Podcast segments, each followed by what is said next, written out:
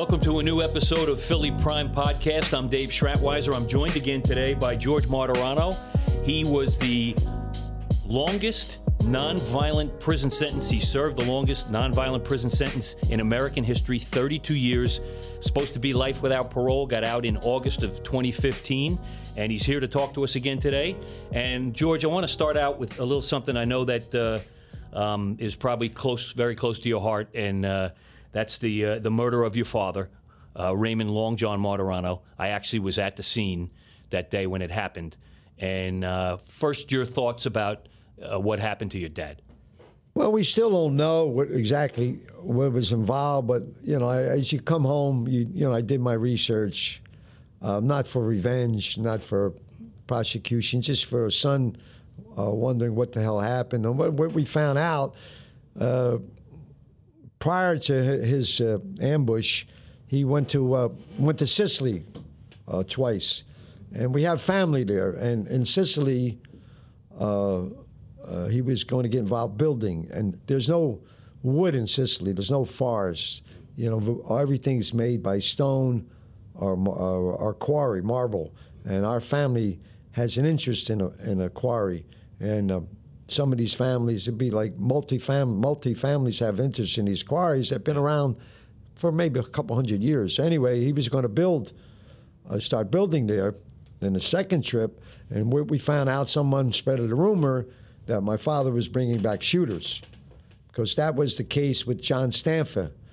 Uh, John Stanfa was a mob boss, and one of the informants was a shooter that he brought back from Italy, and uh, that's where uh, I believe that's where the fear fear got him ambushed. They thought he would bring back. Yeah, and the he local wasn't. mob, He- you think, yeah, thought he was gonna bring yeah, he back. visited me in prison. And he said, "I'm tired." He said, "It's it's not what it was." He said, "I'm I'm going to go, and uh, when you come home, I'll be there. I'll have a home for you, and this and that." And that's what I believe would caused him to be ambushed. Some of the stuff that was out there at the time was that he was getting back into the numbers and gambling and stuff Well, he like did that. try. He and did they try. Didn't want, they didn't want him doing that. He did try, and then he realized there was nothing, and it was nothing, and it was nothing worth it anymore. There's no money there. Yeah, he said this. He said what?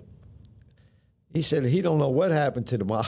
so he said I'm a, I'm out of here, and um, and that's what that's what the rumor got him ambushed. Yeah, I was in the newsroom around four o'clock in the afternoon uh, at uh, Fourth and Market, and we got the call in that something had happened at Eighth and Spruce, 9th and Spruce. That's right where he crashed. He was trying to drive himself. Yeah, to the hospital. He didn't make it because he was bleeding out so fast. yeah. And But I all- mean, we were all right on the scene there, and I got to tell you, it was a horrific scene. Um, uh, they had probes through the window with the holes in the window from where he was shot. By, I believe it's two gunmen.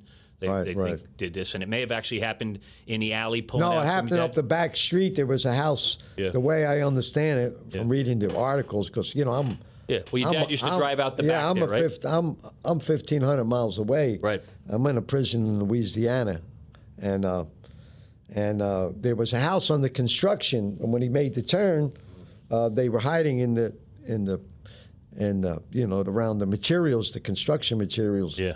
But what I can't figure out, my father was under. He was a top guy, top mob guy, and he was under what you call five man uh, surveillance. There was five five agents logging in, and uh, they were following him everywhere. So when he made the turn up the street, they should have turned with him. They kept going because they were probably following him every day. And when they feel, realized he turned up that street, he was going going to the house. Yeah.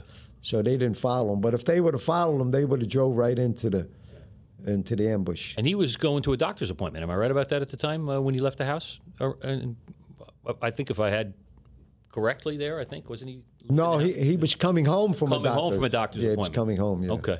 Uh, yeah, and I remember getting on the scene there, and it was uh, it was a crazy scene. It's Oh you know, well, it's he actually, in, all rush hour on Spruce in all Street. in all actuality, the surgeons did a great job. That's what I was going to ask you. He didn't die from the gunshot wounds. What happened was, he, after two weeks, he got staph.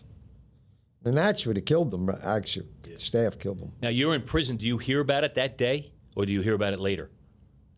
Or does word come to you right away in prison? Uh, uh, Trying to remember. Uh, Well, let me ask you this: Do you remember? I'm assuming as soon as you hear this, you're pretty angry about I'm it. trying to remember how I, how uh, how I found out. I don't think they called the prison. Uh, they didn't want to upset me. Actually, I called home every day. Okay. Someone, someone in the family, I called every day. Whether it's And my you mother, remember my your reaction kids. to it when it when you And found they, out? yeah, and uh, You were angry? and I I believe no, it made CNN. It made national news. Oh, it did. Yeah. So I think I seen it on the news too. Okay. And uh, What were your thoughts when you heard about well, this? you know what? I was so uh, I lost so much in prison. You know, so many loved ones. I've been I mourn so many. You know, only thing you can do is go to your cell Yeah. and mourn. You they don't let you go to any funerals, any hospitals. They don't. You're just you're not. That ain't happening. Especially when you're at a penitentiary, maximum security penitentiary. Especially so, the way you were treated, there's no way you're getting out to go to a funeral. Yeah, so I just went back to my cell, and you know, and you you cry, you cry, you look at four walls and you cry. That's all you can do. Yeah. Now, when you get out, do you kind of get it in your head? You want to find out what happened? No, no, because that's a sucker's play, Yep. and uh, I sent word prior to that, and then when I got out, I I got seek no revenge. Uh, that was his life, and you know, I'm not happy that it happened. Uh, and I just I just told everybody I want to go on with my life. Okay. Do you want to see justice here at some point? Do you want to see the people who are responsible for that held accountable? You know what? I, I, I, I that's a that's a hard question to ask because when you hold people accountable for things like that, who who gets destroyed is the families. I'm not happy that it happened. Uh, I don't know who did it, but if there ever was indictment and it came down, who gets destroyed is the family. You know, I guess the, whoever did it, they're older now. They probably have kids, grandkids, and that's and, and like the, you know, that's that's what it is with the mob. The mob, the mob, who, there is no happy ending. Where's the happy ending? Jail Right. Where where's the happy or ending? Or in the ground? right. No Where's the, retirement plan in the mob. right? where's, where's the happy ending? And I realized that at a, as a young man. All right. Now, the good thing for you is that you have a pretty happy ending here now. You've been out five years, right? Yes. You've been doing a whole bunch of new things. Uh, let's talk about the business ventures first. You run a hemp cafe down on 7th Street, right yeah, I own South? the Hip Hemp Cafe, hiphempcafe.com. Yep. Very proud of that because we, we help a lot of people emotionally and physically. Uh, we just uh, purchased two more buildings. We're going to be opening in Atlantic City. Okay. And we're going to be opening in the uh, University City and in Florida. I think the Hip Hemp Cafes is a it's a great concept because we train our staff number one help people first, money second. Now, during the pandemic here now, you talked to me about this before the show, um, and we were talking about how you think your store has, you've been busier at the store because Oh yeah, the our way sales, are our flower, our flower sales, in the industry we call flower. It's the hemp that you smoke, and it's totally legal. The sale, our sales have, have skyrocketed because people are just locked in, and you know they're getting on each other, each other's nerves, and and uh, uh, we have a lot of uh, we have people from all ages. You have to you have to be uh, 21. Uh, uh, you really have to be 18. You buy hemp, but we, we keep it at 21. Right, you have all kind of safety precautions set up, right? Only one Oh yeah, person in the uh, shop in at the time. industry, industry, anything you sell has to have a certificate of analyst, a certificate of authenticity. That has that's a must. That has to be on your product. You know, we pay our, everything under the FDA. Yeah. Now, what kind of products do you sell at the Oh, store? A to Z. Yeah. Anything Well, give me you- an example of a couple. we have we have uh, we have drinks, uh, we have edibles, we have cakes, we have coffee, uh, we have lollipops, we have we're we're, we're we have uh, thirty different types of strain. Strain means types of flower that you smoke, and we just uh, unbelievable. We also have a therapeutic center there, and uh, it's just uh, and we're a five star. We're in this industry. It's almost impossible to get a five star.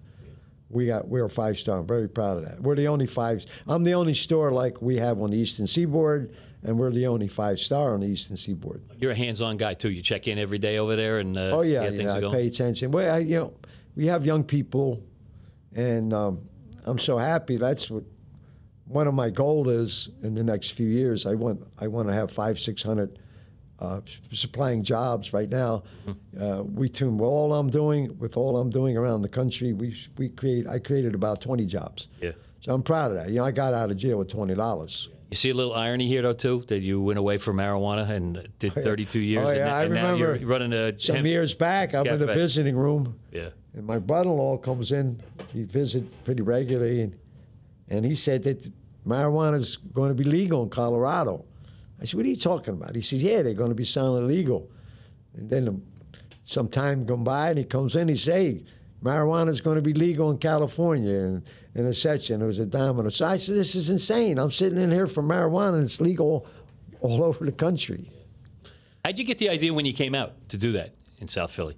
Well, I didn't know much about CBD, Dave. When I came out, I was booked. I'm a public speaker, and uh, I was booked around the country uh, to speak about what happened to me, all the people in this Right. and the and the hemp industry, uh, uh, marijuana industry, and I started learning about CBD. I didn't I didn't know what it was. Yeah, yeah. I knew about marijuana, and uh, I started learning, and I realized I learned I learned from a lot of mothers that had sick children, and they they you know made this stuff up in their kitchens, and they wind up opening up companies, and uh, that's when I learned it, and I said, you know what, and it's uh, I waited for uh, the right time, which the, the Farm Hemp Act was passed and made it totally legal in 50 states, and I went for it. I went for it. You talked about public speaking. You've been a lot of uh, big places to give speeches. Yeah, I spoke Name a in few front of thousands, thousands. University of Pennsylvania, right? I Talked spoke. over- I did a there? TEDx talk that is it's over a million views. Yeah. Uh, I'm very proud. I'm the only person ever from my type of background that was invited to speak at the Wharton School.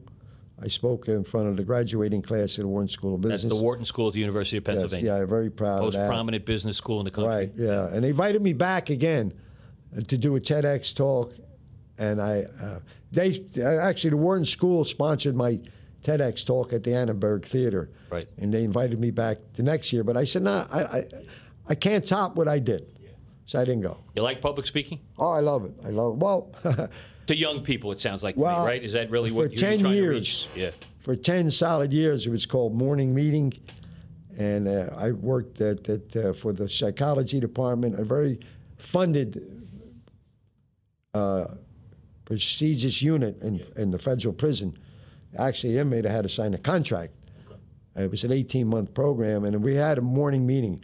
And the morning meeting was lasted 45 minutes, and everyone had to be there. I had 120 guys every morning, plus staff, plus visiting staff. So for 10 years, Monday through Friday, I conducted that meeting. So I got such, I never prepared anything other than writing a few words in the, to follow in the palm of my hand. You work extemporaneously Yeah. off no notes, it sounds So like. what I used to do is, I used to do world news, United States news, uh, uh, that state where I was at news, and prison news. So I used to go through that. Then I used to do word of the day and thought of the day, and I used to interact, make them ask questions, and I did that for ten years. So I got so. Well, the main purpose was the morning meeting. These guys we were preparing them for f- when they go home. They had to get up. You had to wash. You had to dress. So you couldn't come there raggedy. You had to be presented right. And then after that, you either went to, to your job or you went to your class. So it was preparing them for the streets. So and that's I got so good at speaking that The only thing you couldn't get used to was the cell phone, right? Because you never had never seen one. You said when you got out in well, a couple knuckleheads would try to get them smuggled in, but I wouldn't use them. Yeah, yeah, But I remember I seen one. yeah. guy, and every these these guys, when you break a rule, they always get caught. You know.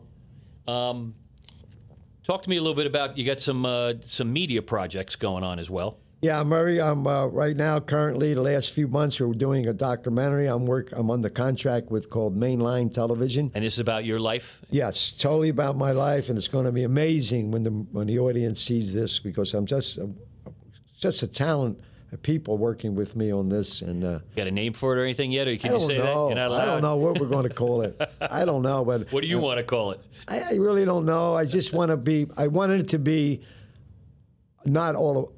Yeah, I wanted it to be fair and look at both sides. An accurate depiction of your life. I don't. I don't want to. I don't want to be sugar coated on me because people too smart for that, and that's my. I should be air. We're going to be airing that. If it's not bought, we understand Netflix wants to look at it before we air it. If they buy it, then I'm working on two other Netflix projects. Yeah. Uh, and. Uh, That get you excited, get you up and moving every day, kind of thing. Well, or- it's work. Yeah. It's work. Anybody that thinks they're going to do something creative like this show, you know, you have to work. You have to show up on time. You have to be prepared. So it's a lot of work. Uh, but, uh, I'm uh, working with two top writers right now. Guess what, ladies and gentlemen? You got to put the hours in. Anything with creativity, first thing, the worst thing you can do is rush it. Can't rush creativity, and you just. So I'm be very. I think, I think what we're trying, what I'm going for, uh, is to become a household name, so uh, I can uh, enhance uh, uh, my uh, hip hemp cafes and my pet project is uh, the Grow Father. Ladies and gentlemen, you're talking to George Martorano. I am the Grow Father. You heard of the Godfather? Yes, this is I the Grow Father. I'm the Grow Father. We have a great And where's that going, George? Tell me what that's about. Grow Father, ladies and gentlemen, I could probably predict in two years, year to two years, is going to be big, biggest selling brand in America as far as flower concerning CBD and THC in the recreational states. This is just a great name. Yeah. And it, it's a story. American people are funny. They love stories. You put a story behind something, and and it, it just goes. That's why they love goes. podcasts like this. It goes and goes. Yeah. I never heard the word podcast until I come home. When did they? When did they evolve? Uh, you know, it's, it's a good question. Uh, over the years, uh, you know, probably the last five years or so, they've really become popular. My mom's uh, 88 years old. She asked me when I was out visiting her in New York recently, "What's a podcast?" And I'm kind of like, well, "It's like a radio show, but it's online." You know, interaction, guests, that kind of stuff. I was trying to explain it to her. She had difficulty wrapping her head around it, but she finally Yeah. Well, I was amazed. There She is to a few. There is an a, an audience that just loves listening to podcasts. There's a major audience, thousands and thousands in America. So that's it's new. So it sounds like you're a busy guy and, you, and you're staying busy. You want to be busy. Oh, it's just I don't have no. I right now I'm sitting here thinking, that, you know, I used to fly. A guy used to fly me around in a plane years back, you know, and we did everything wrong flying that plane around. So it's coming back. I'm probably going to get another plane, Yeah. but do every flying around, do everything right. Okay. Hey, can I ask you a quick question? I'm just interested in your perspective. You've been on, on both sides of the fence right here. There's been a lot of talk about the um, the downfall of organized crime, and uh, your opinion uh, from where you sit, um, looking at the fact that your father was in it, you were accused of being around it or being in it, right. which you denied. What's your thoughts about that in 2020? Oh, it's whole, absolute. like- it's it's like uh, it's like the IRA. It's a waste of time. Uh, I mean, uh, I, I'll counsel if, if guys want to. I, I got one sentence for that. Uh, anybody, young guys out there, uh, think they're giving you one sentence, and please take heed. The streets don't love you back. The streets don't love you back. That's a good reason to stay away from that. Yeah, you're going to take away your take away. First of all, is no one going to do the time that I did. I did 30. You know, I did half my life in a cage. And it amazes me that I, I lived through it. It's a it's a it's a miracle that I lived through. And you look I, great too on top of it. I it. went through some tough situations. Sure. So, uh, what do you? What do you? You're not going anywhere. You're not going. And they, and and these guys, when the FBI gets them in the back seat of that car and say, you know, you're facing life, they not going to go to trial and get life. They're going to roll. So what? What? And what do you? And I believe whoever's involved in the game today has that in the back of their mind. So what? What? What's And you can tell from where you sit, life for 30 plus years in jail is is not a a kind thing. no, no. Uh, There's nothing know, good about that, right? The only reason I'm alive because I went away a young man. I went away 31. But today, if I ever did something stupid, I, I'm not going to come out alive. And if you're you're on the streets and you're in your 40s or 50s and It's you a death sentence, really. yeah, you're, you're going. You're going. And right, right now, Dave, I'm involved with a lot of advocate groups for prison prison reform around America. I'm very well respected, and I'm getting I've been getting hearing horror stories. What's going? You know, the prisons are like a cruise ship. That coronavirus has went through all these prisons, all these prisons. And I, I one situation I can relate to back in the '90s. I was at a prison in the South, and we had a bad flu situation. We swept through the whole prison, and the guards, cold and sick, didn't show up for a day and a half. We didn't have food. Who came and fed us was soldiers. So that was just one incident. Now times that I understand every prison in America is affected with this. So, and I got a report from one friend of mine, uh, Christian Floor. Uh, her brother works uh, in Seattle at a prison in state Washington State, and he said the only medical things that they ordered were body bags. Okay. Um, finishing up here, it sounds to me like the thing you're most proud of is helping the young guys, mentoring the young guys, that they don't go down the road uh, you went down because you really can't predict what's going to happen when you go before a sentencing judge, and it's really a roll of the dice. So don't get involved. Don't uh, if you like I said, the streets don't love you back, and you young guys who want to go out there and, and, and, mess with drugs and stuff like that, you're crazy.